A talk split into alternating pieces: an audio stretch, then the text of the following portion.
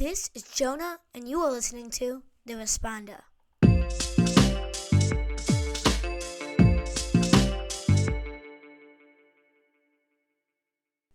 This week, I was very fortunate to have my first guest on the show. Her name was Renee Lieberman. She's one of my teachers at school. This week, we were mainly talking about the Oxford shooting and the differences of what the people did there versus what she would do. Whatever they would do did there or what my teacher did, I think they were very heroic acts. I just was interested to see what a different teacher would do, and I would hope that you guys would want to see stuff like this too, or at least listen. This week we had an interview online. So the audio might not be as great as my previous ep- episodes, but bear with me to make sure that we all can have a good experience li- listening to my educational podcast. Here is the interview. Thank, um, thank you so much for being on, on my podcast today. I really appreciate it.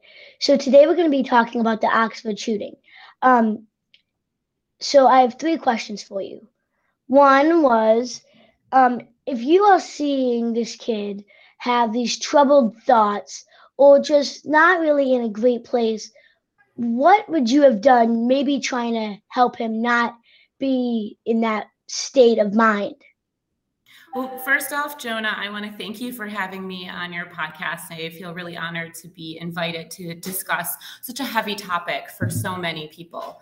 Um, and before I fully answer your question, I can't imagine what those teachers and students and the entire school community are going through. So I want to make sure that they feel like I'm not placing any judgment on the way they handled the situation. In fact, I think many of the, the students and staff throughout the building acted heroically that day, um, dealing with such a, an intense event um, that is, you know, a lot of people's worst nightmares. And so I, I want every person to know who was there that I think they did an incredible job responding to a, really terrible situation.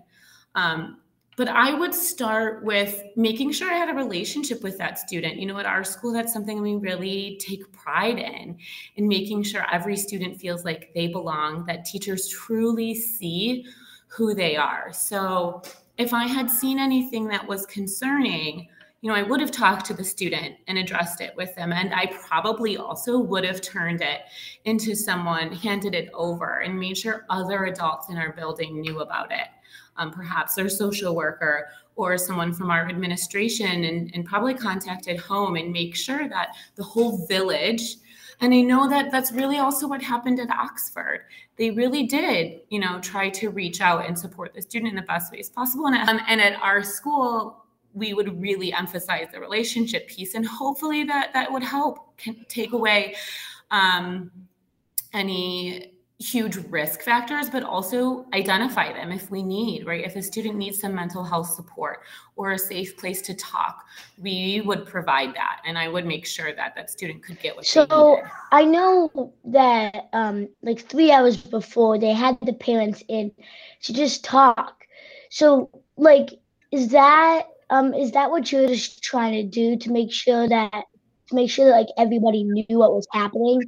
So so if something ever happened, like what happened at Oxford, like it wouldn't just be on, on, on the school or people would already know about it. So maybe this person wouldn't get in so much trouble or or maybe you can try to stop it even before it happens. Is that what you're trying to accomplish? Yes. Spread it out with everybody? Yes, absolutely. And I think um, that's exactly what the teacher who who had the concern in the first place did. And I think that's what we would do here at our school is, no, you know, let the student know we care about them, and then make sure others within our community, including the parents and other staff members or counselors, are are there to support every person. Yeah, and talk about it and help make a plan. So my second question for you, um, how do we avoid things like this happening? So like not in the moment, but like but like maybe like a week before and you kind of see he's going through this is you only are you only to share it or maybe um, or maybe are you to let him take time off and try to get his mind in a better state how do we mm-hmm. avoid things like this happening not during the actual like shootings, people do not get killed? How how how do we avoid things just like well, well this would never happen at all? Yeah, right. That's our ultimate goal. Goal is to make sure that something like this never happens, right? We want everyone to feel like school is the safest place they can be all day and then go home and also feel safe. Um, and I think it, it connects directly to my first answer really just making sure we have strong relationships with everybody in our classroom to know where they are. And I think you know, hind, thinking about Oxford, hindsight is 2020. There's a lot we know now because some investigations have been opened up and different information pieced together through interviews and so on and so forth. So it, it's a little bit of a slippery slope because hindsight is 2020 when you have all of the facts that we didn't have last Tuesday.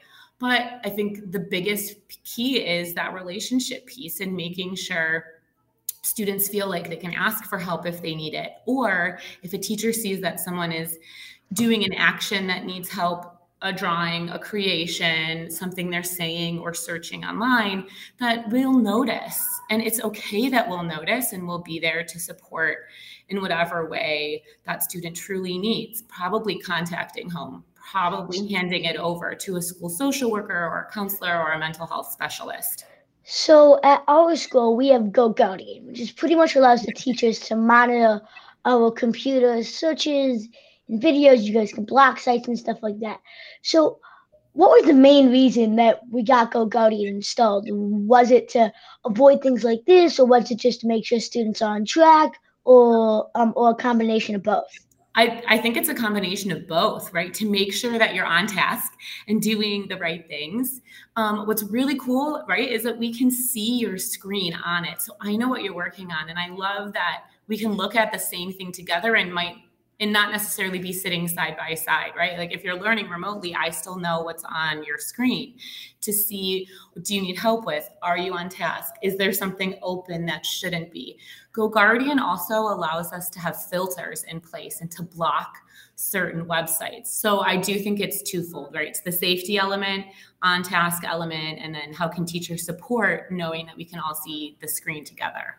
So then my last question so the the University of Michigan at, at the football game had the black O on I think the left or right side of, of the jerseys in the top corner.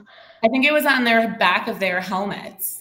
I, I thought I thought it was on one of the sides of, of the jerseys, but whatever it was, I know they had four hearts, the black O, and TM standing for Tate Myers.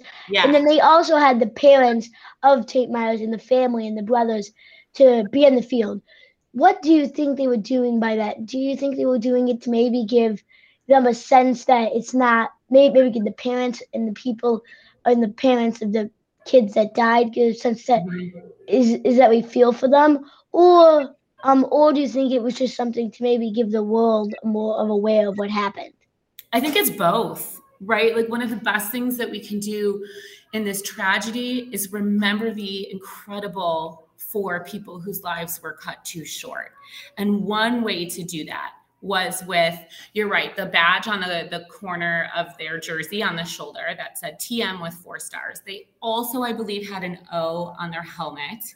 Um, and look as a michigan state fan i think u of m handled it with such grace. They also invited tate's family to be on the field for the coin toss so i think it was both to remember to build a legacy for those students and um, to keep the awareness, right? Like on the global impact.